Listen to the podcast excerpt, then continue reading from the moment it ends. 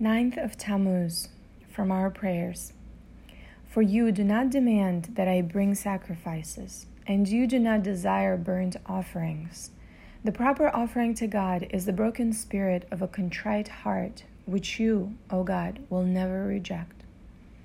Temple offerings were not an end in themselves, but only a means to arouse contrition in a penitent person.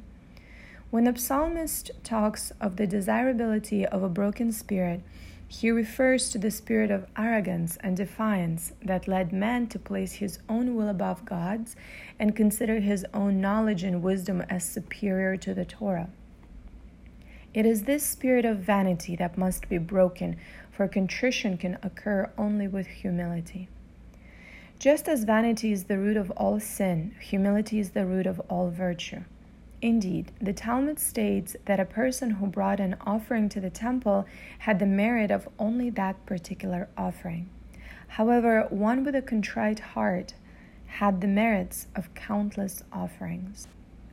Our greatest offering is to humble ourselves before God. From the Sages the vestment of the jeweled breastplate was given to Aaron as a reward for his rejoicing when Moses returned to Egypt. Aaron was three years older than Moses and was the more fluent of the two.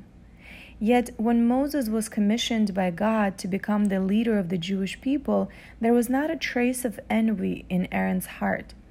The Torah testifies that Aaron was genuinely glad for Moses' assignment of greatness. It is no small feat to genuinely rejoice in another person's success.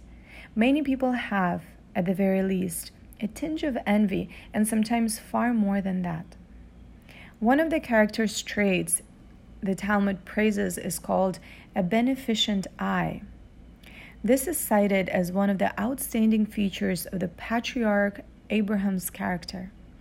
A beneficent eye means taking pleasure in another person's good fortune, based on the profound faith that whatever is destined to be mine will be mine. No one can encroach on what was preordained for me.